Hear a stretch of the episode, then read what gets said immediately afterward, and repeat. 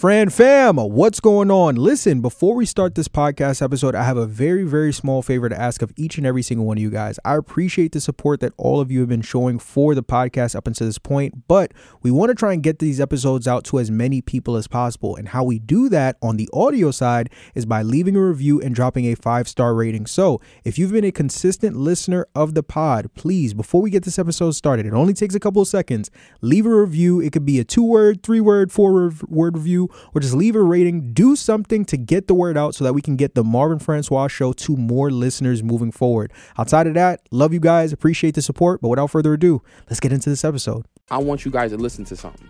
It's something called CDOM. If you look on the market, that means current days on market. That lets you know how long the property been listed, right? 95% of the time, I'm looking at property that's been on the market seven, eight, nine months, and they've been dropping the purchase. They've been dropping the purchase price 10, 15k every month without no without no negotiation. Mm-hmm. That's because it's sitting on the market too long. And as, as an investor, we all know we losing money. So if you're a new inspiring investor trying to get into the game, this is the best time because the supply is so is so much of the supply, and not a lot of people going after it. You can wiggle yourself into a great deal, even though the asking price may be higher than you think.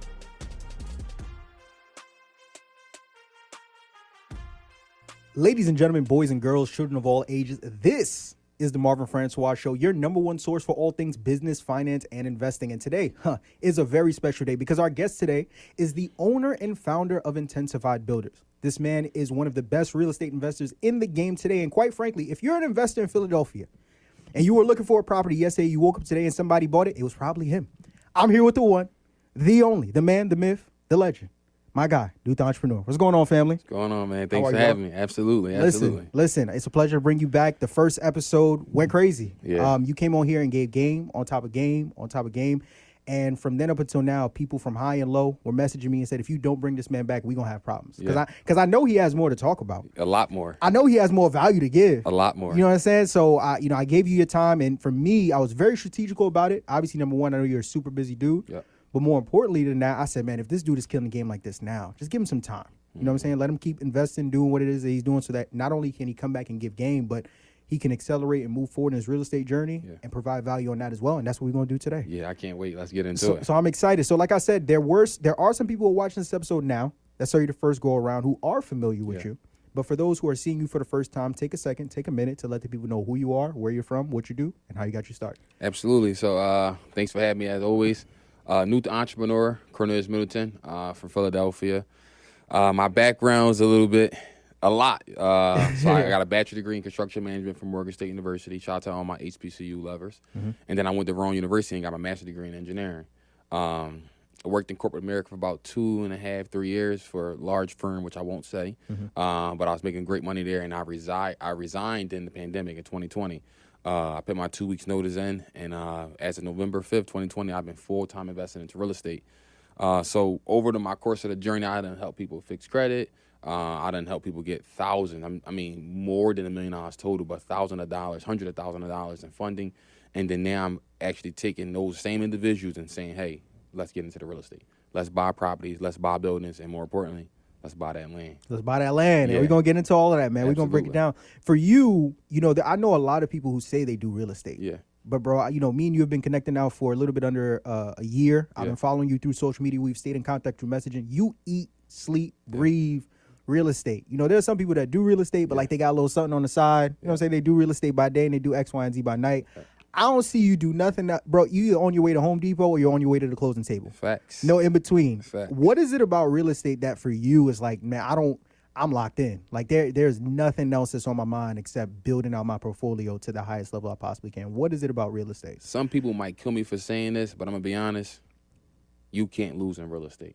Okay. I done lost in a lot of other categories and a lot of other industries, and I'm not saying it's the only one, but for sure, in my experience, you cannot lose in real estate if you do it right. Of course, you can make mistakes. Of course, you can lose financing. But we talking about overall, like the marathon. Now, not just a little race here to the corner. I'm talking about 15, 20, 25, 30, your next generation uh, uh, uh, seed that you plant today that you're not going to be able to get the harvest. We talking about we talk about two, three, four generations from now. That's what I'm referring to. You can't lose. Can't lose. You can't lose. It's not. It's impossible. So let's let's talk a little bit about that, right? Because yeah. like you said, when it comes to real estate investing, this is not a uh, sprint. This is a marathon. This yeah. is a different kind of race that you're playing, right? You got to be able to have the long term vision.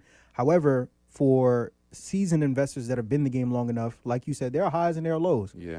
And I'm not a real estate investor, but right now it would seem as though, from what I'm hearing from rumblings of different people who are in the space, it would seem as though we're in a bit of a low, right? I keep hearing all this talk about, okay, I see, I see you Yeah. already nodding your head, and that's why I wanted to bring you on, Yeah. right? Teach me, inform me, because I'm hearing some rumblings around. Uh, once again, I'm not in the space, but I keep hearing all this talk about uh, the economy and interest rates, and the economy and interest, and the market is this, and the market is that. What exactly is going on right now in the real estate market? Obviously, I know you know you do most of your investing in the area of Philadelphia. Yep. I would assume that it's different in different markets, Mm-hmm. you know, based on different cities. But for where you are and for where you have planted your flag in Philly, what are you seeing right now that's taking place in the real estate market? uh, rates are definitely higher, right? So when I started investing, I started investing in 2020, literally in the pandemic where it was like you had to wear a mask and then a mask on top of the mask, right? So Right. like it was super crazy during that time. So when I got into the game, rates was people was getting primary mortgages sub one percent. We talking about 0.9, 0.8 percent, which has never been heard of, right? That's the first thing. Then the second thing, people was getting DSCR loans, which we can get into, uh, which is like business loans for the for the properties. People was getting that sub five percent. People wasn't getting that before. So when we got into the game, we we had two, three years of just super low rates. And being though that the rates were so low during that time, now the rates had literally it's a market correction. People keep saying it's a it's a recession. It's not a recession. This is the market correction. It's correcting itself because it was so high before and it dropped down so low so quick. And then it stayed down to the bottom. I would say, like I said, like anywhere from 24 to 36 months. I would say 27 months to be exact. And then it started to creep back up. And now that's where we at now. So everybody jumping into real estate saying, hey, you know, rates are high. No, rates are going back to where they used to be at, right? Mm-hmm. Prior to most of us getting into the investment strategy. And more importantly, prior to us grabbing multiple properties, right? So think about it like this, right? So, like you said, you know, essentially right now, what's going on is the market is correcting itself because of what has transpired over the course of the past couple of years. Yep. You started your real estate investing journey around COVID when things Yeah. were all over the place, right? Absolutely. How, given everything that's happened from then up, up until now, everything that's taken place now, but more importantly, the experience that you've been able to garner from then until now, has your strategy and your approach towards buying properties and just investing as a whole changed, or is it more or less stayed the same? So I would say it more or less stayed the same. My biggest thing during this time and since then was making sure I buy it right. Okay. You, you I can't I tell everybody if you come to me with a bad deal, I can most likely get you to the finish line. But if you buy that property wrong, and when I say wrong, I mean higher than what it's worth. If you buy that property wrong, there's nothing I can do. You make money on the buy, not the sell. Say that again. You make money on the buy, not the sell. Explain that. So what I mean is this, right? People always thinking about, oh, when I sell a property, I'm going to be getting capital back. Mm-hmm. But now that's one lump sum. If we talk about Uncle Sam, I don't know if we can do that here, but Uncle Sam gonna need some of that. That's why it's called income taxes, right? Mm-hmm. Because I sold a property, now that's considered income. I gotta file taxes.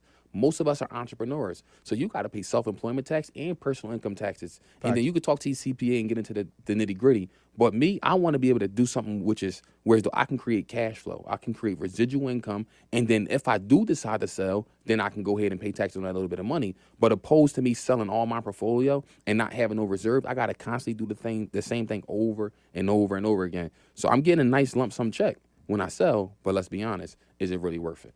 Right. So uh, it's a it's a lot it's a lot to un- unpack there, but we're gonna definitely get into we it. we going we going we going to dive all into it, right? Yeah. So and, and like you said for you, my my thing for you is being that you've been in this space now for quite some time, you've got gained the experience, you've taken your lumps, Yep. your bumps, your bruises and you understand how to navigate the market that you're in. Yeah. But there are a lot of people who are watching this episode, who are listening to this episode, who are either new investors that are still figuring this thing out Yep. or aspiring investors who love real estate, they want to get their hands in the game, but they're not necessarily sure how Yeah.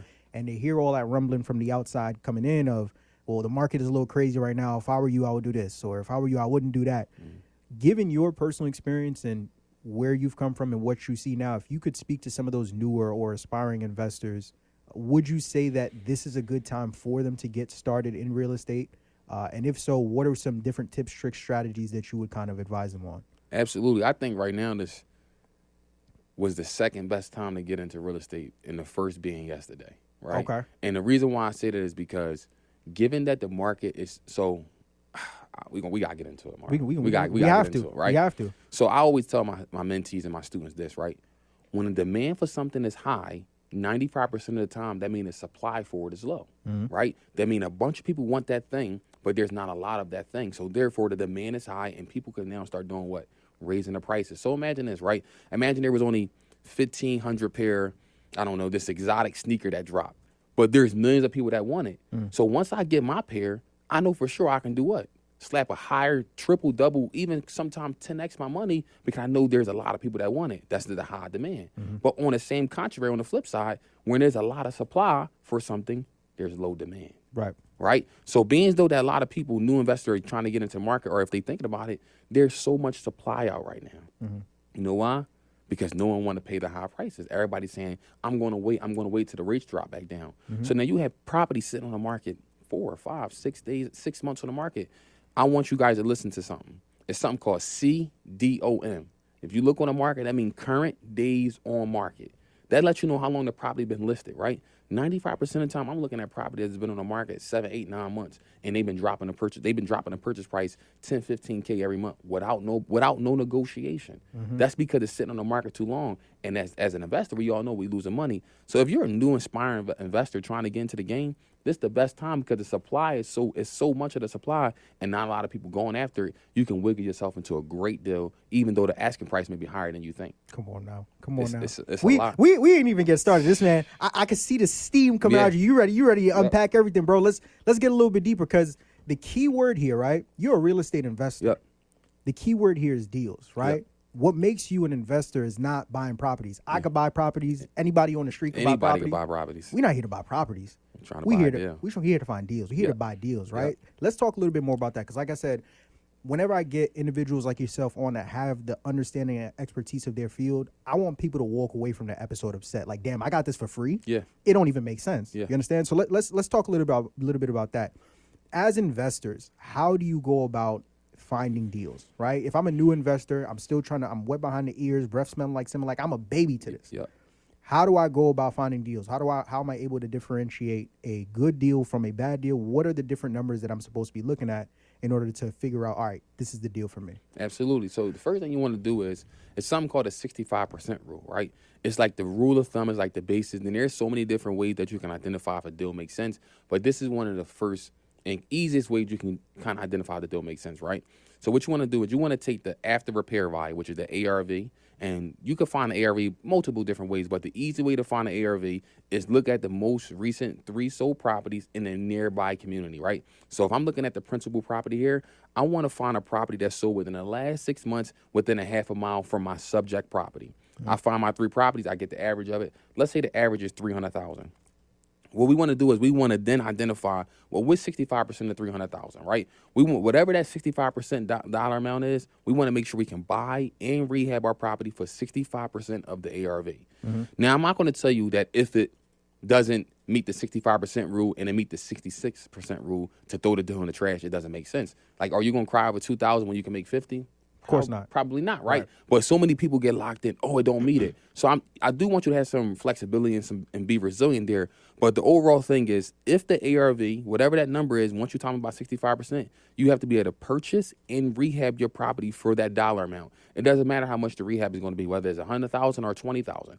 If you can't rehab and buy your property for that dollar amount, or your or that number is way higher than 65 percent, you got to kind of back out the deal. And that's like the easiest way to identify if the deal makes sense and if you continue to move forward with it. Got you. So now listen, right? Yep. You know, the first episode we talked real estate. Yeah. That that was fun. Yep. And we we talking real estate now, but I I, I hold my hold myself to a standard with the show where I want every episode to be better than the last. Yeah. I don't want to just talk real estate. Mm-hmm. I want to show real estate. Mm. Like I said, I want people to walk away from this episode and literally have the information that some other individuals will charge them 10, 15, 20,000 dollars for them to get to get started in the space. Can we do that? Is that all right with you? One thousand percent. I want to make sure it's okay with you. You Yeah, sure? listen, listen. That's what I came here to do. Let's do it. Let's, came let's, here to do that. Let's dive right into it because, like I said, I don't want to just talk real estate. I want to show real estate, and I really want to break this thing down from start to finish. Right? Absolutely. So if I'm if I'm watching this once again, either newer or an aspiring investor, I want to know from start to finish how to find properties, how mm-hmm. to how to how to analyze properties using the 65% rule that you talked about, different things that I should be looking for, strategies that I can implement so I can walk away from this thing and go build my portfolio up. So let me tell you what, about, what I'm about to show the people real fast, right? So one of the ways that I'm finding my properties, especially in the city of Philadelphia. So unfortunately, there's a lot of property in the city where they don't pay their back taxes. The owner, the, the owners, the, the business, whoever is not paying their specific property taxes. So what people don't know is this. Even though I may own 100 houses, I must pay my property taxes every year. And if I don't pay my property taxes, that local municipality, Philadelphia being this, can take the property from me even though I paid the property cash. So let's say you sell me a house for 40K. I say, hmm, Marvin, here's the 40K. It's my house now. We go to the title company. I get the deed. You get your money. I get the property. If I don't pay my property taxes, which may be only six, seven hundred dollars a year, if I don't pay my property taxes for up to three, four, five, six years, even after one year, the city of Philadelphia can say, listen, we watching you. We watching you. If you don't go ahead and pay that six, seven hundred dollars, and sometimes it goes most more than often goes up, right? Mm-hmm. So it's not gonna always be seven hundred. But if you don't pay those property taxes, they could come take seize your property and put your property up for something called the sheriff sale, right? Okay. And during that time, before it goes to sheriff sale, that's when I swoop in. Mm-hmm. Right. So before the city say, "Hey, Marvin, I'm taking your house from you and I'm selling it at this auction," I'm giving you some time to remedy this. I'm giving you some time to make this right. But during that time, I identify that you need help. Mm. So here I come as a as a great investor, bailing you out of your bad situation, but more importantly, getting a great deal. Mm. Right. So the city never take the property. You get some money because you still own it, and we basically knock the city out the box because I'm helping bailing you out before you get to that point. Got right. You. So it's a small fine window before the city take it and the, and the previous owner still own it, and that's when I jump in and say, you know what, I can make you a cash offer. Are you trying to leverage your personal credit to get business credit or business loans, but keep getting denied because your personal credit isn't where it needs to be? Takeoff Financial can help you restore your personal credit so that you can leverage it towards getting the funding that your business needs. So click the link above or below this video so that you can schedule a free consultation and see how we can simplify your finances and your life. Can we break that down? Can oh, we, one, can, oh. can, can, we? I want to show them the game. Is that oh, absolutely. Let's do it. Let's show them. Got you, Josh. Are we are we on the screen right now? Let us know when you're on the stream. There we go. We we cooking with Crisco. All right. Absolutely. So what I'm seeing right now is what the people are seeing. If you're watching this on YouTube, you're seeing it live and direct. Yep. The floor is yours. Break this down. I may I may come in here, here and there, yep. ask a question. I think the audience wants to know, but walk them through step by step. If I'm a new investor, I'm figuring this thing out. Walk me through it. Absolutely. So right here, I'm on the data.philly.gov website. Right. Right. This is the website that is 100% free free of charge. It doesn't cost anything to get on this website. You guys seen it right there. You guys see it at the top. Data.philly.gov.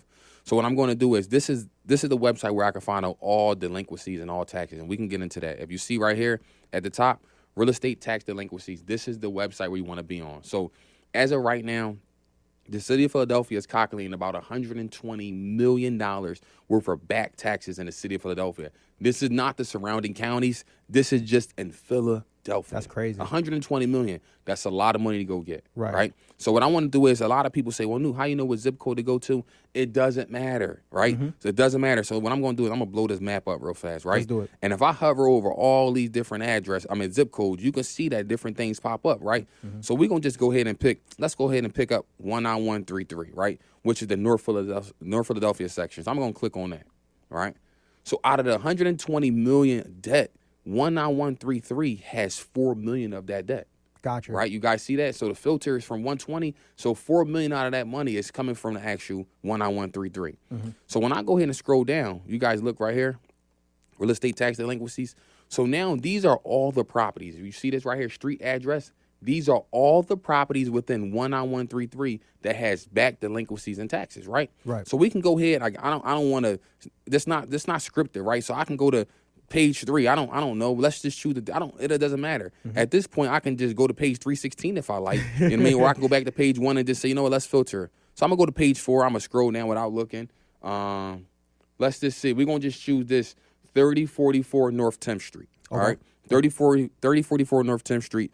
And this owner is Julius Bristow, right? Julius mm-hmm. Bristow. So what I then would do is this, y'all. I'm gonna take this property, which is 3044 North 10th Street. I'm gonna come here. I'm gonna go to Philly.gov.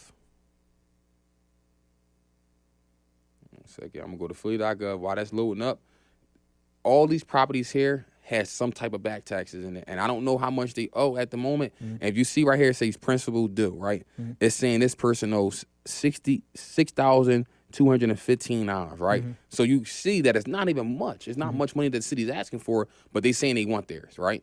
They My thing is when it comes to it because t- the the property taxes is tied to their mortgage payments, correct? So that's the thing. Uh, most yes, most times it is, but there are some cases where it's not, right? So you have some individual that could have had this house passed down to them, and then they own it outright. They don't have a mortgage. You know what I mean? So once you pay the mortgage off, if you have finances from a bank, once that bank gets paid off, they stop all that collecting of the money and paying the city and paying its insurance. It's your responsibility. Gotcha. And some people drop the ball there. Got you, got you. Yep. So what we got 3044 North 10th Street. So what I'm going to do is I'm going to I want to sh- I wanted to show you guys exactly how to actually find this owner. Um, I'm gonna try to refresh the page really fast. But what I'm going to do is on this website right here, which is the City of Philadelphia website, I'll be able to search for the specific owner. In this case, we said it was Julius Bristow, mm-hmm. and I'll be able to get all of all of Julius Bristow information right here, right now. So that was 3044 North 10th Street. So what I'm doing now is I'm searching for that property that has back taxes. Okay, so here it is. So let's see. Hold on. So picking up where we left off from Absolutely. before. Yeah, got you. So picking up where we left off from before, um, we went to the what was the name of the website we went to before? Data.philly. Data.philly.com. Yep. So that was a totally free website, right? Because Totally I know free. usually when it comes to searching for investment properties, um, the go-to a lot of people use like is PropStream. Yeah. Right. But you you are using a free city website, so that mean that means even if I live in Louisiana, Anywhere. New York, Mars. Cali, Cali, Yeah. anywhere all, across the country, I can essentially tap into that same resource that you you use. Absolutely. All right, got you. So continue walking me through it. Absolutely. So now that we found, we identified a property that has back taxes on it based on the City of Philadelphia website. So now we're taking it a step further to confirm what we know, right? So, ooh, this is a good property too. This would be one. I might got to go home and look at this one, right? Let's So, so as of right now, they saying that the, the owner is ADM of Vet, right? So Mm-hmm. whoever that may be, right? Let's see. Let's click on. What does ADM of vet mean? I think that's just maybe the Oh, LLC name- name or the- you, the got you, whoever whoever owns the property. But we can see that their mailing address is this, right? Manheim Suites, Wissahickon, and Manheim Street, Gotcha. Mm-hmm. Philadelphia. So we could tell this is an absentee owner, meaning the owner does not live in the property, right? So is it an investment property or a second or third property, right? So right here, if I go ahead and click on view tax, view the tax balance, Mm-hmm. let's see what comes up. Mm, mm, mm, mm. Okay. So break down because, like I said, I'm I'm acting as if I'm a brand new investor. I don't know what I'm seeing on screen. Break down what we're seeing on screen right now. This is this is from the property that you found Yes. through the free uh, Philadelphia Yes. website. Now and you, I think Marvin, I think this is actually a lot. this is a lot. I think it's a lot. Let's let's let's go right into it. So break down what are we seeing on screen right now? So what we seeing on the screen right now is, as you can see, maybe it's some some some miss ups here, but they still got the owner being Julius Bristow, right? Okay. So as of right now, Julius Bristow owes thirty six thousand dollars to the city of Philadelphia. Okay. It's in red. You guys see it here. It's free website. Let's go ahead and break this down. Let's go ahead and look at view the liens and debt, right? So basically, we want to look at how. Oh man, right? look at this. Okay. I'm sorry if anybody related to Julius. This is just. I mean, this was randomly. And this is public information, This is right? public. So so This once again, public. this is not you know there's no there's no there's nothing wrong with us pulling this information. Absolutely. No, not at all. This is actually a great opportunity for us to make some money. Okay. Right? And Julius to make some money. Okay. So, uh, unfortunately, Julius hasn't paid taxes since 1980. Goodness gracious. I was born in 95. I was born in '97. Listen, you know, come on now. Come on now. Mm-hmm. So, since 1980, you know, this guy has been owing debt, right? And we're not sure what has occurred. But with this being said, as of right now, he owes a total of twenty-one thousand just in real estate taxes, right? You guys see this real estate taxes alone. Mm-hmm. He owns twenty-one thousand. But then right here, the license and inspection abatement work that basically means the city of Philadelphia knocked this building down. Mm, So maybe this building was hazardous. It was probably imminently dangerous. It was made. It was. It was. A, it was an unsafe building. So basically, the city of Philadelphia said, "Listen, we're gonna knock this building down if you resolve these matters." And they knocked it down and charged the bill to him. So between this bill right here, which is the license inspection of abatement, and the real estate taxes, he owes thirty six thousand dollars crazy. right? So now my now let's let's let's take it a step further, right? Because people want to know, okay, well we got the information, what's next, right? Mm-hmm. Look at this, y'all. Oh, I remember this. Joint so you remember, remember this? True people search. Now we get the, now we get to put it in use, all right? Now watch this, right? What I'm gonna do is I'm gonna go ahead and type in the reverse address. Was it 3044? This is crazy. right? So watch this. Uh, Julius. Is it B R? Is it that? B R I S T O got right? Yep. So then I'm gonna type in Philadelphia. Bingo. I'm gonna search this individual, right? Mm-hmm. Julius, if you watch this right now, I'm sorry, brother. We, Listen. we, we didn't mean to put your business out here, brother. Right. So it actually looked like Julius Bristow actually Oh. passed away. Right. He looked like he deceased back in 2004, Mm-hmm. and he would be 79 years old. So let's look real fast. Right. So let's see. All I gotta do is come down here to look at current addresses Mm-hmm. and previous addresses. So if any of these previous addresses show to be this property in Philadelphia, I now know that this is his property. Right. So let's see. It looks a little. So the current address is still loading up. So uh, I believe this is Julius though right here. Um, I wanted to show you specifically exactly where you can find it, but th- it's loading up. But try to give it a second. But no, so what will happen is right here on this website, on this page right here, it will let you know right that underneath the current address of the property details, uh, or I'm sorry, previous addresses right here underneath this tab, it will give you that same address in Philadelphia. It will give you that 10th Street address. And if it pops up here, we know that this particular guy is the owner. And the reason why I'm saying that is because there could be a whole bunch of Julius Bristows in the city of Philadelphia. Right. So we got to specifically find that individual. All right. Gotcha. So now let's just say this is the same individual that we're looking for. All we got to do is come here and look at the phone numbers, right? Mm-hmm. Take one of these phone numbers. If not, take one of them. Take all these phone numbers and give Julius a call. Obviously, pending if they, this person haven't been, been deceased. So we'll call him and say, "Hey, Julius, my name is Mark. I'm an investor in the neighborhood, and I was actually interested in buying your property that you have at uh, 3044 North 10th Street. Yeah. I'm a cash buyer, and by the way, we don't need you to make any repairs. I make all the repairs myself. So now let's just say Julius on the other end say, you know what, this project had been giving me a problem, and we already know it's been giving them a problem. You know why? Because he owed thirty six thousand dollars. Mm-hmm. So we already know that he's need help. We already found that out. We already know that he owes back taxes, right? Mm-hmm. So we already coming to him, letting him know, listen, we know your situation. We know what's going on. We know you've been getting those letters from the city of Philadelphia. Let us help you out. Let us help you out before there's nothing you can do, and the city take your property and you don't make any money at all. 95% of people that's in that position say, you know what? I'd rather make a little bit of change than no change at all. Right. And at that very moment, then we're going to go out to check the property out.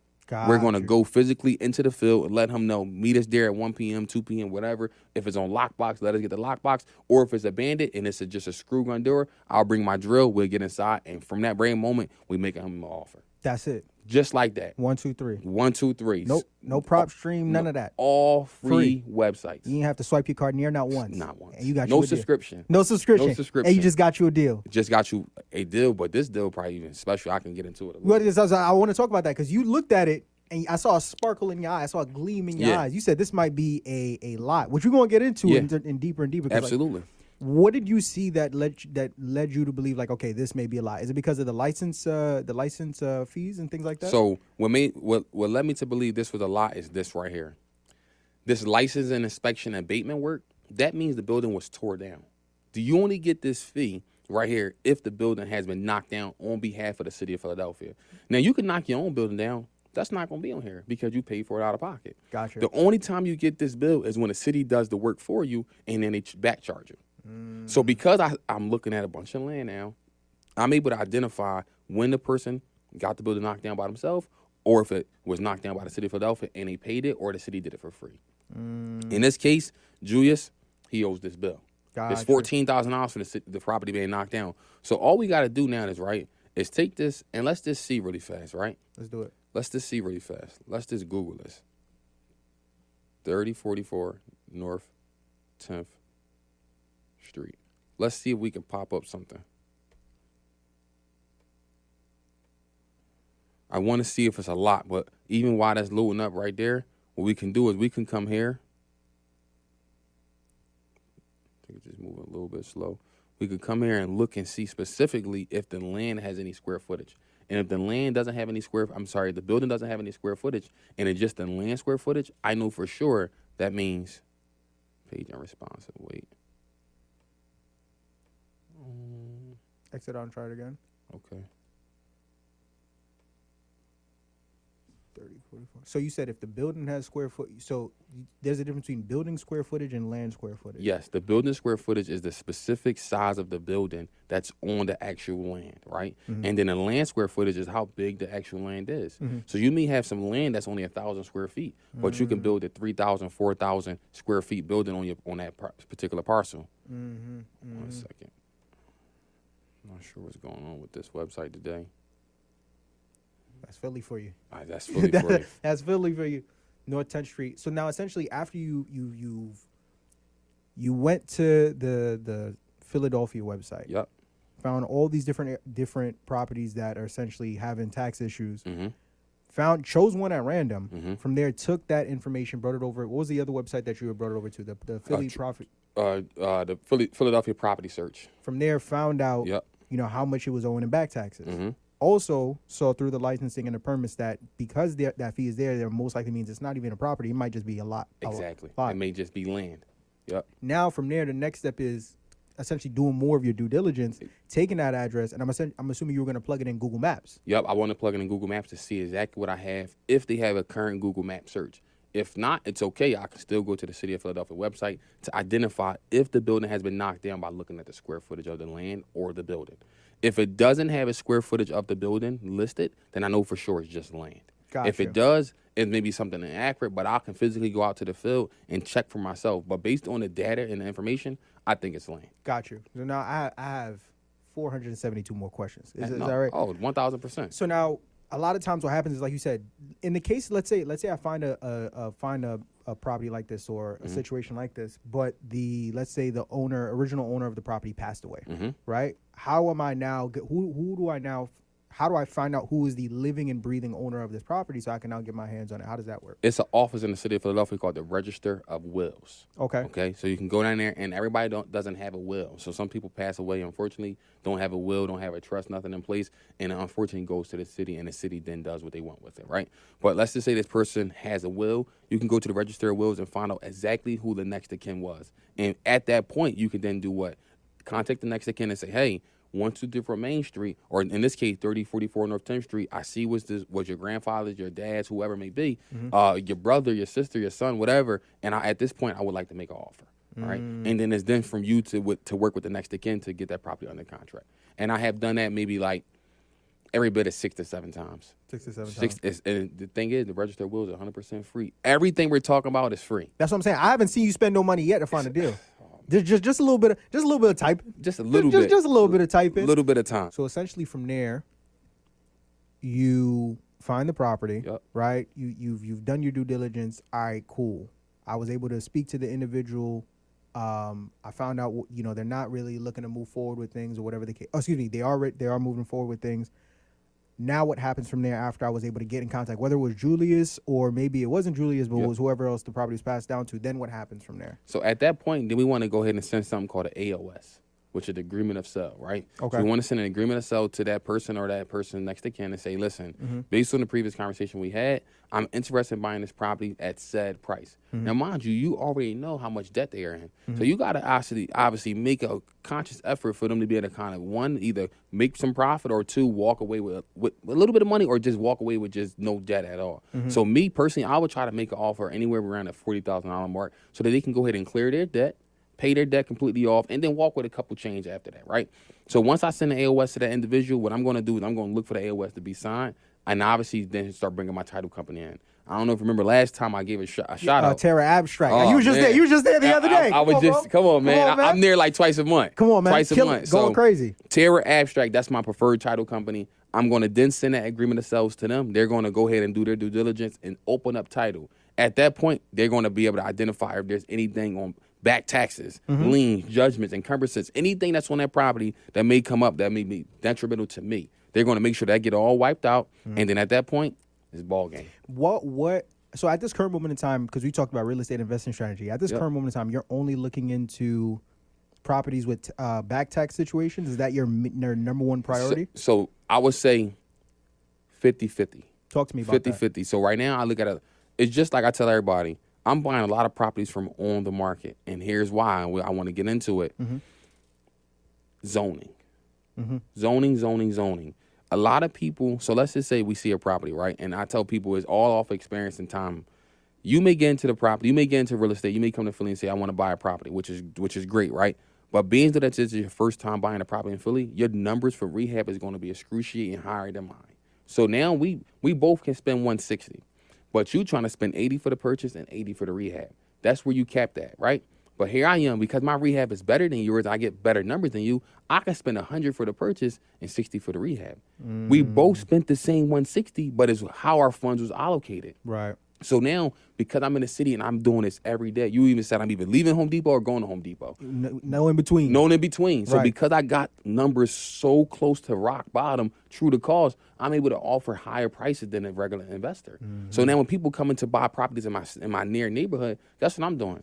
I'm beating out the I'm beating them out the price by 20, 30,000. They can't even understand how I'm buying it, but that's because my rehab number is way better than theirs. So I'm going to the market to find properties, and I'm going to things like this, Philly.gov, property back taxes, and then vetting out the individuals that want to sell right now because I don't have a lot of time in my schedule to kind of go back and follow up. Even mm-hmm. though I know the money's in the follow up, I want to make sure that I can find property that's ready to be sold right now. Got you, got Yep. you. So talk to me. So now you know that's ridiculous. Yeah, that's- that's, that's the that's ridiculous. Talk to me, Josh. Let's do it. Let's switch. Let's swap Mm-hmm. out. So in the meantime, while we're swapping out, to to, to kind of dive more into just um, strategy and everything else like that. Like you said, because you're you you you understand you're not new to this. You're true to this. Absolutely. You have a lot more leverage when it comes to your ability to you know essentially take certain deals and play around with the numbers essentially a lot better than you know some newer investors are able to do. Yep. I want to talk a little bit as well, you know, while we're in the process of transitioning over. When it comes to, you know, diving a little bit more into your strategy, uh, it seems like you focus a lot more on like fully gutted Yeah. properties from top to bottom, right?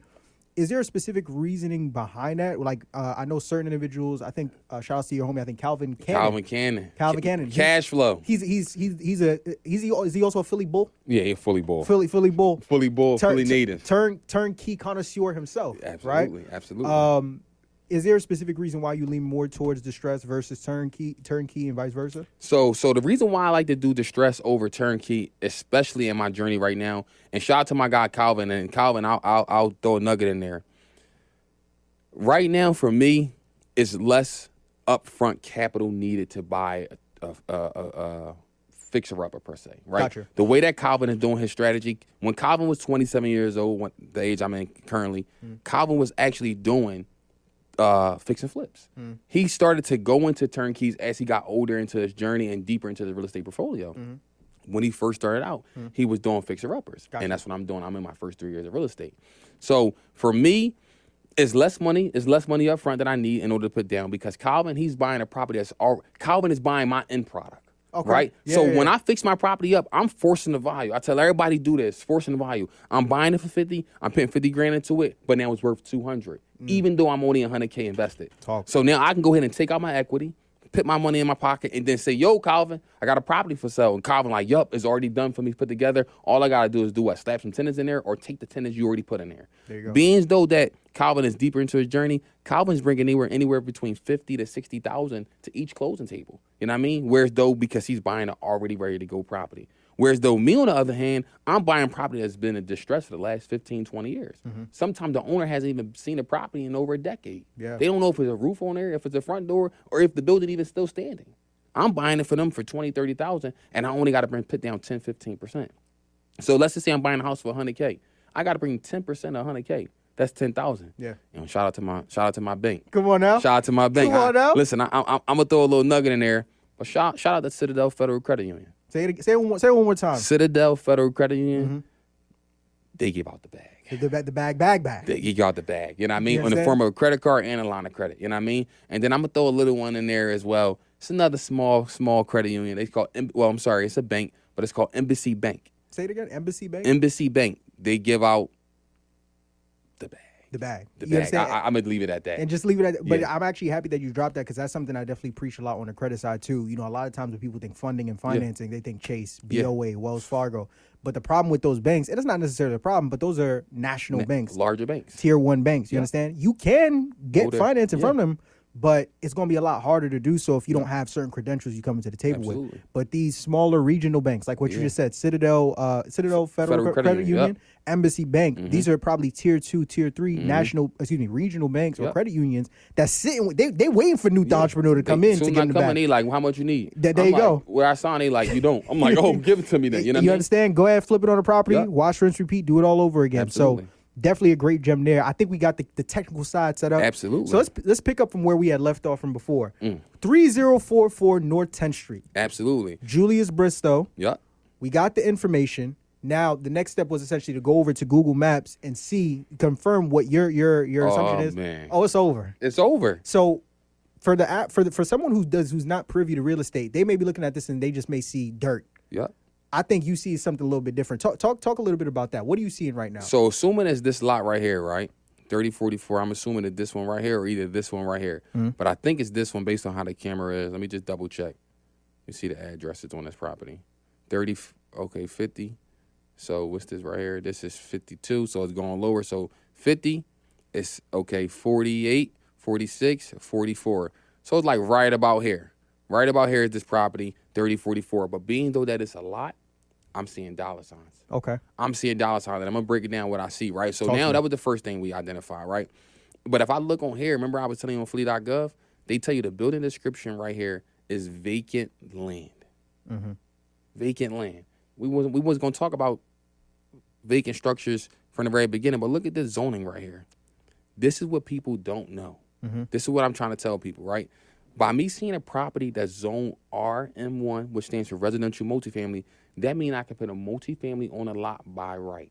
Mm. I don't got to go to the zoning board. I don't got to go to the RCO, which is the registered community office. I don't got to get no participation from the from the people that live on the block. I don't got to go shake hands and kiss babies. All I got to do is buy this land, and now I for sure can put a multifamily building on it. But now I got to identify how many units I can put on this land. So the city of Philadelphia says, listen, if you have a lot that's RM1 and your lot has at least 360 square feet for every apartment you want to do, we're going to let you do so. All right. So watch this, right? 360 will give me a single family house. But mind you, I don't care for single families. I want multi-families and better. Mm-hmm. So I need 360 for a single family. I need 720, which is 360 times 2 for a duplex, and I need 1080 for a triplex. So based on his lot size right here, I can put what? Duplex. A duplex. You, you see, you Come you, on. you- I, I might I might just start real, do listen, investing in real estate listen, myself. Come, come to Philly, man. I got you. Come on now. So based on this property right here, I can build a duplex Right. by right. But it's no questions asked. It's guaranteed. It's done. Mm-hmm. It's it's official tissue. I can build a duplex on this lot, being though that it's RM one, and I got 921 square foot of lots. Right. Mm. So if you guys look at this right here, it says improvement area. You guys see that improvement area? Right. It's not available because there's no building on it. I can have my mm. improvement area 3,000, 4,000. Mm. What So is improvement area? What does that that's mean? That's the actual size of the building. Got you. There's no building on the lot right now. Mm-hmm. So remember, just because I got 921 square feet of land doesn't mean I only need I only can get 921 square square foot building on it. I can mm. get a building that's three story tall. I can get a building that's this long. Mm. Oh man, I can go down. You, you, you follow me? Oh Lord. So now I can put a I can put roughly about a 35 to 4,000 square foot building on this lot. Imagine how big that is. Oh my right? goodness. And it's a duplex. Now I'm getting multiple rents. Oh, Come man. on, come so now. I'm getting multiple rents, and I'm at the point where it's though now, single families. If I got a single family building, the tenant move out, I got to pay the mortgage. Mm-hmm. If I got a duplex, the chance that both tenants going to move out at the same time is slim to none. Right. And we're gonna start talking about some of the program. I don't know if you remember last time I dropped a nugget on y'all. I told y'all to go to the what program? Woman Against Abuse. Mm-hmm. That's where you can go ahead and find tenants at lovely. They got a whole laundry list of tenants that need housing. I got more programs just like that. Okay. That so much so much questions. Oh, so yeah, much yeah, questions. yeah. Let's First off, let you you talked about the importance of zoning. Zoning, zoning, zoning. Zoning, zoning, zoning. And let me I want to give a quick shout out to another Philly bull that I had on here. Okay. Derek Boone. Shout out to. Shout out to Boom. every real estate investor that I brought on here, they talk y'all y'all preach about zoning to the Himalayas because uh, based off what I'm hearing, you know that it plays such a huge role in the ability to just make the most amount of money from these Mm-hmm. deals. So RM1 essentially is, is the type of zone. What are the other different types of zoning that we can typically look out for? So you got RSA five, which is residential single attached. You got RSD, residential single detached. You got CMX, that means commercial mixed use. You got RM RM twos and threes, which is still residential. I mean, uh, uh, uh, RM one, which is residential multifamily, which is like bigger buildings like skyscrapers. And then you got something called RTA, residential two family attached, right? Mm-hmm. So you got a very different amount of zonings in the city of Philadelphia. But the one I love, the one that got a deep spot in my heart, RM ones Okay. my whole portfolio is consisted of RM ones. I think I got one RTA, but the rest of my whole portfolio is RM one, and the re- it's a reason for that, right? I don't want to get into commercial mixed use buildings because I don't I know for sure after I have my office space, my office facility, I'm not going to have 15 different offices. And now for my commercial component, in order for me to generate rent, I got to hope that you put your podcast or put your barbershop, your nail salon, your, your your grocery store and you have to do well at that commercial space in order to make the rents. Right. I know for sure I, I don't want to bank on somebody to do that, but I know for sure everybody got to sleep somewhere. Yes, sir. Right. Everybody's not. Sometimes we don't even go to b- birthday gatherings too much more. We go to restaurants and call it a day. So there's not many people in this time frame that want to go to those type of commercial mixed use spaces. So for me, I want all residential. Mm-hmm. So if I can go ahead and commit to getting a four or five or six unit building and put all residential buildings in there, now I can get four to five, six tenants in there, and I know for sure they're paying guaranteed because it's coming from the government. Come on now. Well, I, I, let's let's dive a little bit more into that because Yep. the first episode you gave a great gem in terms of how you're able to find tenants. Yep. Right. We're still on the resident. We haven't even ta- started getting into land Oh, yet. not yet. Oh Lord have mercy. Yeah. We haven't even started talking about how we getting land yet. So staying on the residential side, there was a program you mentioned before. You just slightly touched on it again. For the people who didn't see the first episode, what was the name of that program? Women Against Women Abuse? Against Abuse. So it's the WHAT program. Okay. W A A. And you guys can look it up. They're super phenomenal, very friendly, and uh, they got a bunch of tenants looking Gotcha. for housing. A Now- bunch of tenants. Now, from there, you did also hint at the fact that there are a couple other programs. Could you? Is there one or two other programs that you Yeah. can share as well? Absolutely. So uh, everybody know about PHA, which is Section 8. Everybody know about Section 8. That's like globally, right? But I want to start talking about something that's a little bit more specific to regions and things like that. Let's do There's it. another one that's called RHD, Resources for Human Development. RHD is a great program. They have something called the Rapid Rehousing Program. So these are people that's coming from shelters, coming from homeless, and then they are given a voucher to live, then live, in a, live in a building. Mm-hmm. But the best part about RHD, 95% of their tenant that you get is 100% of the rent is paid from RHD. Mm-hmm. So you the tenant has no portion, right? When I mean no portion, no copay. You know how you go to the doctor, they say, okay, most of your appointment was covered today, but just pay us twenty five dollars. Most of the program, most of the tenants that comes from RHD don't have to pay nothing. So the full entire rent is coming directly from the program. Right. So on a month to month basis, there's no need for me to talk to the tenant mm-hmm. unless something is wrong or you need me for anything. But on the first of the month, it's dropping. The, mm-hmm. the government has been almost 100% consistent when it comes to paying rent outside of when the government shut down. But when the government shut down, you also get what? Back pay. Uh, it's you can't lose there. Right. Remember how I said in the beginning, it's almost impossible for you to lose in real estate, but you have to put the systems in place to ensure that when something do stagger, you don't fall all the way back down to the bottom. You fall to the next step. All right. So RHD is one of the great programs, and then one of my favorite uh, is the VMC veterans. Right. So I got a I got a good good heart for veterans because my uncle he was in the war, and uh, anybody that come from the veteran program, I'm almost 100 percent guaranteed giving them a unit almost 100%. So the VMC, you guys can look it up as the veteran. I forget the specific terminology, but uh, multi-service center, uh, uh, the VMC, they got. I, I, am not gonna lie to you. They probably got over 2,000 tenants right now looking for housing. Wow. Looking for housing and, the- right and, the- now. and both those programs they just mentioned, it's not specific to just Philly. Like Oh, those, they're no. all throughout the country. All throughout the country, all Gotcha. throughout. There's smaller divisions of these same companies. So if it's not RHD, maybe something related. But if you go on RHD website, they got a contact now button. You can contact them. You can even sometimes chat them and ask them, "Hey, I'm in Louisiana. Do you guys have an, a, sister company or a parent company that's out here?" They'll say, "Oh yeah, a, a company that we partner with is this," and it may be something different in your place or your local region. But now you can reach out to them, and they got the same rapid rehousing program.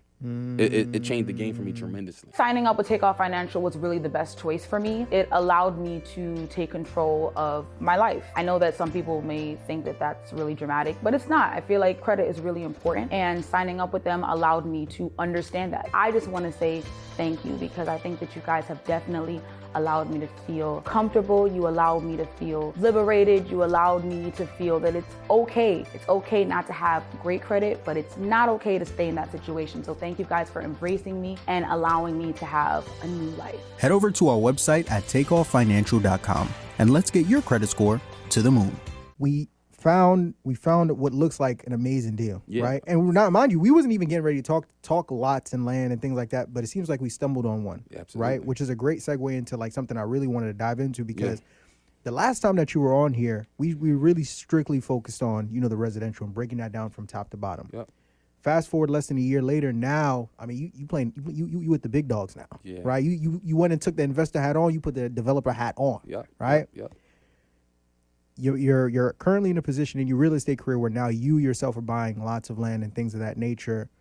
Talk to talk a little bit about that. What is the difference in you know what the process is in terms of searching for properties like actual physical buildings Yeah. versus like buying lots of land, like the pros and cons that come with one versus the other. Yep. Some of the similarities and differences that come with that. Let me just lay this out right here, because I know everybody want to know about it, right? Let's do it. You make more money with new construction. There you go. Let me say that again. You make more money with new construction. Mm-hmm. That's that's let's that let's let's address that from the rip, right? But then outside of that, some of the pros and cons, right? So something that's different between residential buildings, whether you buy an existing building or buying a lot, is that when you buy in a building, ninety five percent of the time the structure is already there. The foundation is already there. And the city of Philadelphia, we have basement, so the basement is already there, right? So you can kind of just go in and rehab as see as you see fit. Oh, that wall not bad, let's not knock it down. Oh, that roof is bad, let's replace that. But when you buying land, there's, there's nothing there. There's not even un, there's some most most times there's not even underground utilities. So there's nowhere to flush the toilet to. There's no water coming to the building. There's no power coming to. There's no electrical lines coming, right? So you kind of got to do all of that, right? That's for one. But one thing that was really monumental in my growth was learning about the actual soil testing of the actual land that you're buying, right? So in the city of Philadelphia, as you can see, 3044 is a is a lot, right? And I know there was a house there before because we know Mr. Julius owned it before, right? Mm-hmm. But now that it's a lot, we don't know how long it been knocked down for. So over the time, what happens is when the city of Philadelphia knocked that building down, it- there was a hole before. We don't know if they backfilled all the debris there, sprayed some topsoil, and now the grass is growing. So below that dirt can be a bunch of trash, right? Mm. Or it can be a bunch of backfilled good soil ready to be built on again. So by getting into new construction, you gotta do something called a geotech report. A geotech report is where you come out and test the soil. So here's what happened, right? Imagine like a big straw, like a big straw that you drink out of. Imagine a straw going into the ground, and then it's closed at the bottom. And when it comes up, it has different levels of soil in there. So some of the soil be black, it be sand, some some- sometimes it be sand, it be gray, it be green, it be all different types of stuff in that soil. So it lets you know how deep you have to go down to pitch a basement foundation in order to have strong compactable soil. Right with the regular rehabs, you don't even you don't even need a geotech engineer, right? So I had to kind of diversify my portfolio and who I go to, far as contractors, far as trades, far as engineers and, and investors, to say, okay, well, this is what we need in order to make sure this building is ready to be built on. Um, that's one of the major differences. And one more thing uh, that I can say that changed my whole trajectory and my whole spotlight to real estate is, and we can get into it, is the contract that you hire for rehabs. Oh yeah, I would imagine. It's a lot. It's a different ball it- game. it- it's- it- you're not unclogging just a toilet. yeah, yeah. You know what I mean? You, this is once again this this this big dog status. A- Oh, absolutely. You need people. Uh, everybody want to hire the Central Americans, the the, the Mexicans, and things like that to come to come do the job. And I get it; they work good and they cheap labor, but they're not licensed.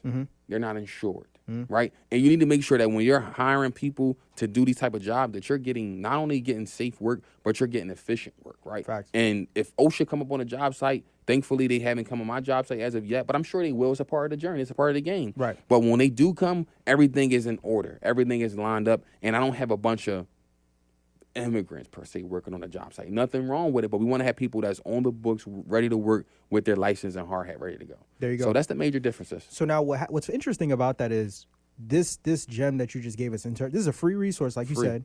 We stumbled across. Uh, you weren't even looking for a lot. We just stumbled across it. And mind you, that was like page four. We Yeah. just playing around. Boom, we stumbled on one.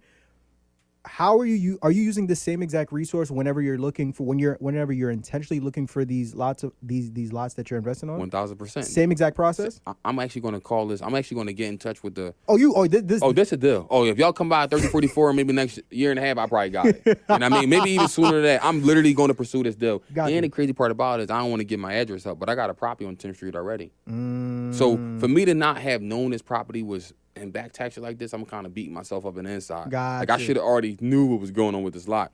So you know, when I leave here, before I go bust a grub, I'm definitely gotta- gotta- gotta make a phone I, call. gotta make a couple calls. Gotta I make a phone call. Live, Yeah. live on the Marvin Francois show. We just found a deal, ladies and gentlemen. Listen, absolutely. We just found a deal. Okay, so now another thing too, right?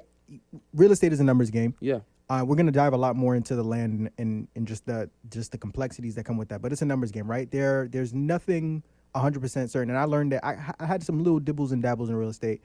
You're not reaching out to one uh, property owner a day and thinking that you're gonna have success in this game. Nah, man, you're gonna have to you have to make a couple phone calls, Yeah. right? So with this um, with uh, this resource here, is there a way to like bulk I guess get a bulk bulk contact a lot of these individuals Yep. that we're finding a lot of these properties. Can we talk a little bit about that? Absolutely. So you can export this as an Excel, right? So I could pull a list of all the. So I don't know if you remember in the beginning, I showed you all the. It was like four million dollars worth of back taxes just Correct. in one I one three three. I can export that entire list, export that entire list, and then I can go ahead and skip trace those individuals. No, we won't be able to use True People Search because you got to search one by one. Mm-hmm. But I can go to something called uh, Batch Leads. I can go to PropStream. I can go to any skip tracing platform that offers the service and say, you know what, I want to skip trace these uh, thousand or two thousand people at a time and get all the most known or numbers and email addresses for them. And then at that point, have my VA or one of my team members reach out and, and send them a text blast. Me, I don't really do too much with the calling. I prefer texts because people most likely going to respond to a text over answer a number Facts. they don't know. Uh, and at that point, if we get some playback with them, that's when we go ahead and give them a call. Got you. Yep. So now we we we use this free resource. We didn't have to pay a dollar to get get Yep. get this lot of land, right? Like you said, this is a different game, Mm-hmm. right? We talked about the sixty five percent rule when it came to residential.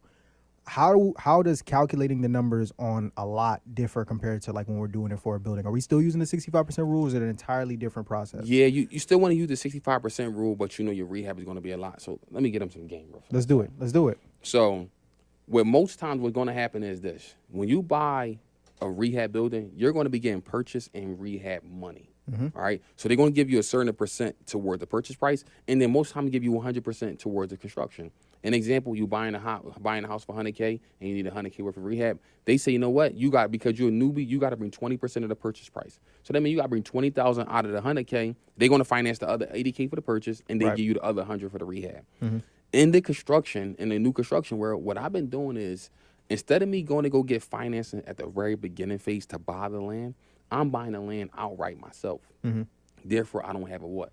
Mortgage. Mm-hmm. So i buy the land outright and get the paperwork which is called the soft cost. So all the paperwork the fencing the geotech report the porta potty all the, the, the, the permits and the plans i go get all that already approved ready to go. And then I take all my whole portfolio, my whole package, and I take that to a lender and say, "Hey, Marvin, I got this four unit building. I'm ready to build.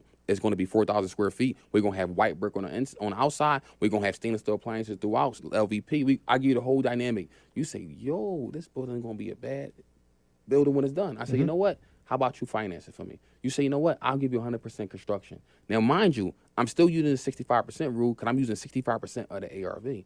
So mm. imagine 80k, 800k.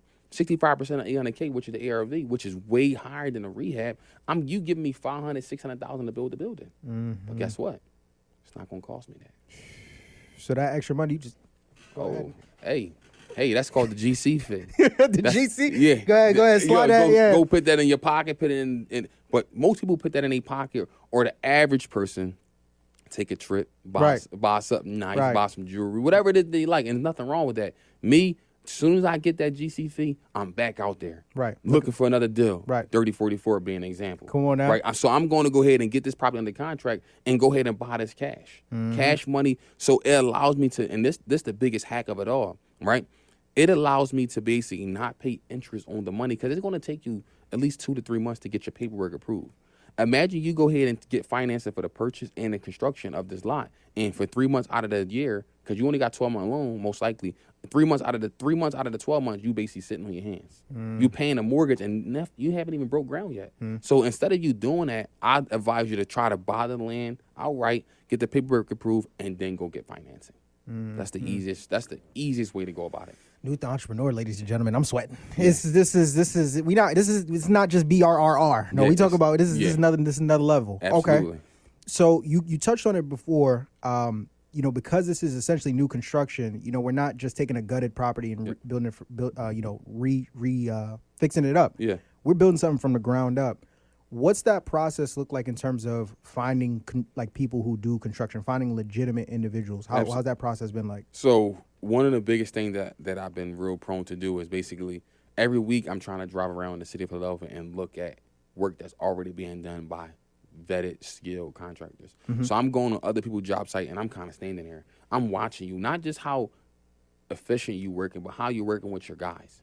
Is everybody in uniform, or are you we just all wearing whatever we want to wear to work, right? So I'm looking at those type of companies, and then more importantly, I'm going to the famous social media, and I'm finding tradesmen, I'm finding excavator, I'm finding backhoe users, I'm finding concrete excavate, concrete uh, uh, uh, contractors, I'm finding everybody that I need to use in my project, either in person or social media. And I don't got a lot of referrals because there's not a lot of people, to be honest, there's not a lot of people that, especially that look like us, that's doing new construction, especially Right. in the city of Philadelphia. Right. So I'm I, I just started and I'm one of few. All right. So uh, pulling up on job sites help a lot, but I would say personally right now I've been finding a lot of my contractors from social media. A Really? Lot, a lot of them. A lot of them like from I'm talking about large firms, like large institution. They got over a thousand employees. I'm finding them on social media, and they social media may not have only but 10 pictures. Right. You know what I mean? But they got a great website where I'm able to go in and see their see their uh, services that's provided, get them a call, a chat now button, and then figure out what they offer and then hire them. So uh, Mm. you dealing with a lot of you're dealing with a lot of money. You're talking about each project is over 500k. You know what I mean? I'm working on four right now. That's- Four? four. So that that that now brings another question, right? Because I, I follow quite a bit of real estate investors, and everyone has their different philosophies when Yeah. it comes to real estate. Um, one gentleman who I follow, he invests more in I think the Connecticut area. I'm not sure if you're familiar, familiar with him. I think his name is Welby Accely. I'm not sure if you know Uh, that. I heard them before. I'm not I'm not too familiar with him. So one thing that he talked about was, you know, a lot of times different investors preach about quantity. Oh, I have 50 doors, I have 100 doors, I have 200 doors. But it's like it's not about having X amount of doors. It's about the quality of the deal. What's your cash flow look like, and all those different things. So for you personally, and that's why at the top of the show I asked about your strategy. Do you ever? And obviously you're a smart dude. I'm sure you do Yeah. your numbers. Do you worry about like over leveraging in terms of like how many doors you're getting and how many deals you're doing all at once? So yes, all the time. Like Mm-hmm. I always worry about not honestly worry about about always take into account over leveraging. Me, I never over leverage. Okay. Never over leverage. When I mean over leverage, so remember how I talked about the BRRRR strategy, right? The buy, rehab, rent, refinance, repeat process. During that refinance phase, some lenders say, hey, we allow you to go up to 80, 85% LTV, right? That means you're taking out 80% of your equity and only leaving 20% in, which in some cases can help you, especially if you're predicting or especially if you know a down market about to come. Because you don't want to lose all your equity in, in, in, in the world. You don't want to lose all your equity on paper. Right. You want to get the equity out, and if you should choose to use it, you should be able to. Right. So me, I stop myself at 75, 70 to 75% LTV. So what I'm saying is this. When I get a building and it appraised at 300,000, I'm only taking out 70, 75% of the 300,000 and I'm leaving the equity in my building, which allows what? My mortgage to be lower and my cash flow to be higher. I'm playing the cash flow game. The more equity you take out of the building, the higher your monthly mortgage going to be, meaning the lower your cash flow going to be. So it's a trade off there, right? But early on my journey, I was taking out 70, 75, 80% sometimes to get the money out to then go get more acquisition. And if you got that strategy, I think it's 100% good. But here's where you start to win at, right? After every so often, you should be able to throw a flip in there, sell one of your properties. So imagine this: I buy I buy four properties and I keep them as rental. The fifth property I buy, I buy it, flip it, and I pay off one of the other property I've recently had. Mm. So I'm always kind of trailing my previous rentals, and I'm saying, you know what? For every four that I get, I'm gonna sell one or refinance one heavy and pay off another one. And by me paying off another one, and now instead of me having a mortgage on this first one, I own it free and clear. So now instead of my mortgage being a thousand, it's zero, and I'm getting all my rent. So now my cash flow went up significantly, and that's per month. You know what I mm. mean? That's every single month. So when you start talking about the numbers and over leveraging, you got to be very, very sh- sharp on them numbers. Like you can't miss a beat. Do you ever want to get your portfolio to a point where it's like, yo, I own all this real estate and it's 100% free and clear? Or do you ever, or is it more so getting your portfolio to a point where it's like, all right, 30% of my portfolio or 20% of my portfolio is free and clear. The rest is good debt mm-hmm. that I can now leverage to now go and get, you know, whether it's refinance and take that equity and go invest in another deal. Talk to me a little bit about that. Not at all.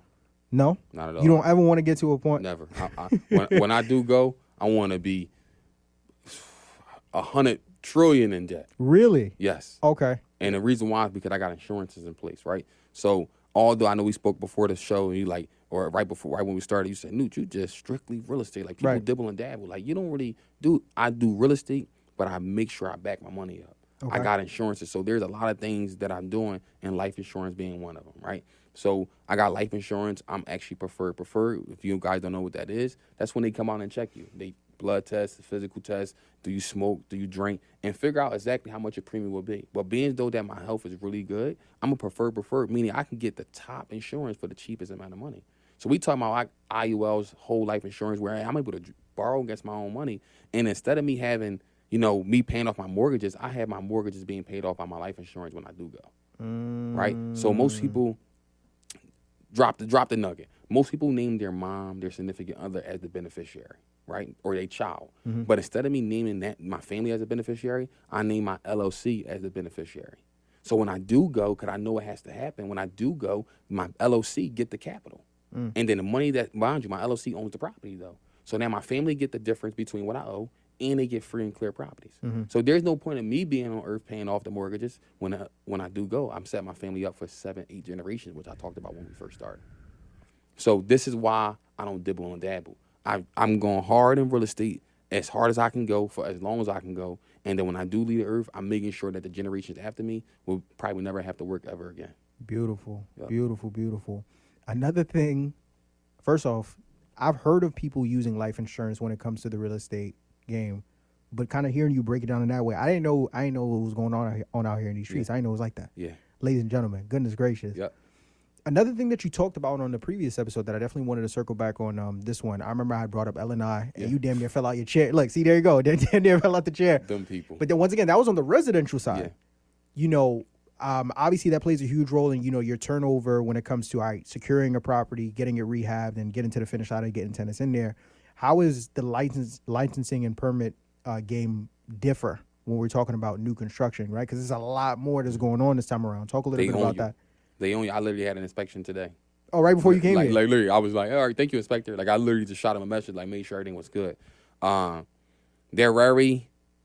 What I learned about LNI is that they'll work with you if you want to work with them, right? So there's been a point in time in my journey where I was like kind of hiding from LNI. Like I didn't want them to know what I was doing, mm. and then it was a point in time where though like they was in my business even though I didn't want them to, and I was like, yo, what is y'all doing? And now it's at the point where kind of we we mutually want to work with each other. Mm. And uh, I had to. It was a growing. It was a growing process. Like I had to grow to this level to say, you know what, I don't mind them coming in and see what I'm working on. So right now, LNI has been somewhat okay. Mm. The hardest part about dealing with them is getting the stuff approved.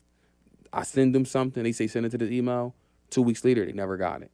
But instead of saying, "Hey, I never got it on day one or day two, and I've been following up," you guys been stringing me along, and here I am two weeks out, and you saying you haven't received the document. So now I got to go through the whole submittal process again, mm. and I just lost two weeks. Now imagine if I had a loan during that time. Mm. I'm paying interest on that money. Go, if you, if you don't know, when you deal with a loan, you could break down per diem. Right. Per diem is how much you paying per day.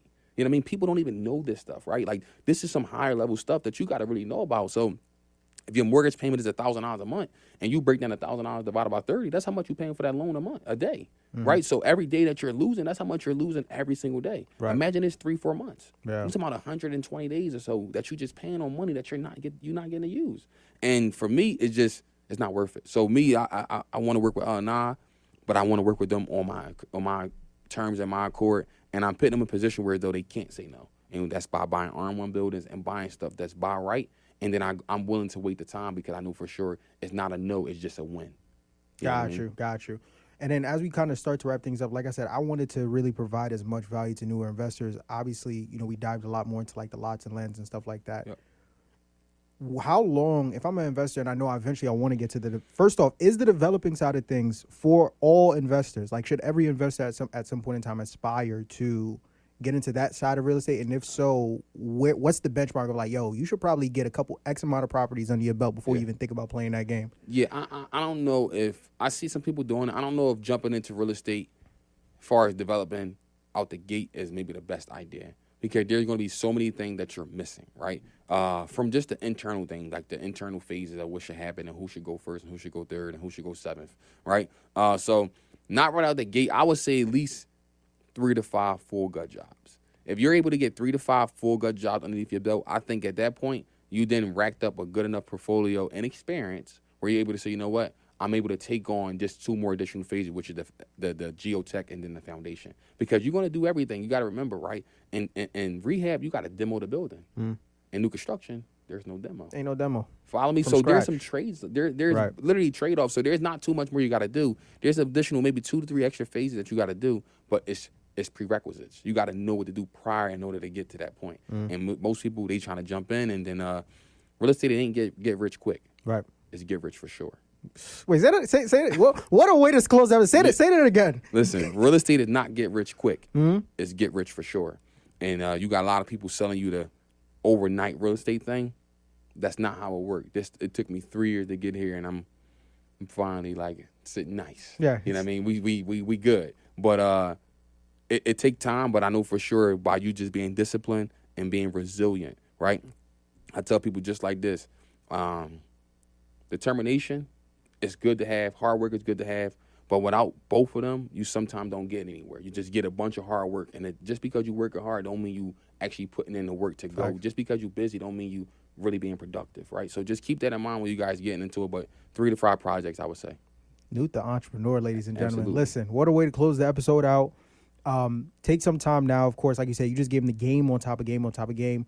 You don't got a course. You don't got a webinar. Yeah. No ebook. No nothing. Can't buy nothing. Can't buy nothing. Tell the people where they can find you and, and how they can tap in with you. So yeah, you guys can follow me at Newt the Entrepreneur underscore Newt underscore the Entrepreneur on Mm-hmm. Instagram and all social media platforms. Like Marvin said, there's no ebook, there's no course, You don't got you don't set them to a five day challenge, nothing like that. no challenge, no webinar, Nothing? no free webinar, and up none of that. No offense to anybody that's doing it. Right. I, I just don't have it. Me, I'm in the field. I told you last time when you want to do real estate and you come to Philly, you know who to holler at. You know what I'm saying? Last time you was on here, you were buying buying buildings. Yep. The second time around, you were buying lots of land. hmm If we do a third episode, what's gonna happen? What's gonna happen? Might be buying skyscrapers. ladies and gentlemen, Newt the entrepreneur at at Newt underscore Yep. the entrepreneur on Instagram, and that's it. Nothing. Yeah, no, no- no- nothing else. Like I said, ladies and gentlemen, no no course, no no book, no webinar, no no webinar jam, none of that stuff. You can't get none of that. All you can get is just pure game on social media. And if you guys want to tap in, you know, reach out to us. We can be more than happy to help you. But no, no, nothing you can't purchase in the bio. My no God. link in the bio. My God, no link in the bio. I No link in the appreciate you, bio. family, and I appreciate each and every single one of y'all for tapping into this episode and showing it some love. And if you haven't already, what are you doing? Take a second, take a minute, take an hour out of your day right here, right now. Just go ahead and slap that like button and show this video some love. We're very appreciative for each and every single one of you, and I'm appreciative of you, my Thank guy, you. for Thank coming you. through for second time and just and, and blazing the blazing the episode down. Uh, as always, ladies and gentlemen, I'm Marvin Francois. This is Newt the Entrepreneur. Y'all have been good. We've been great. This has been amazing. And as always, thank you and God Thank you. bless. Thanks for having me. Peace.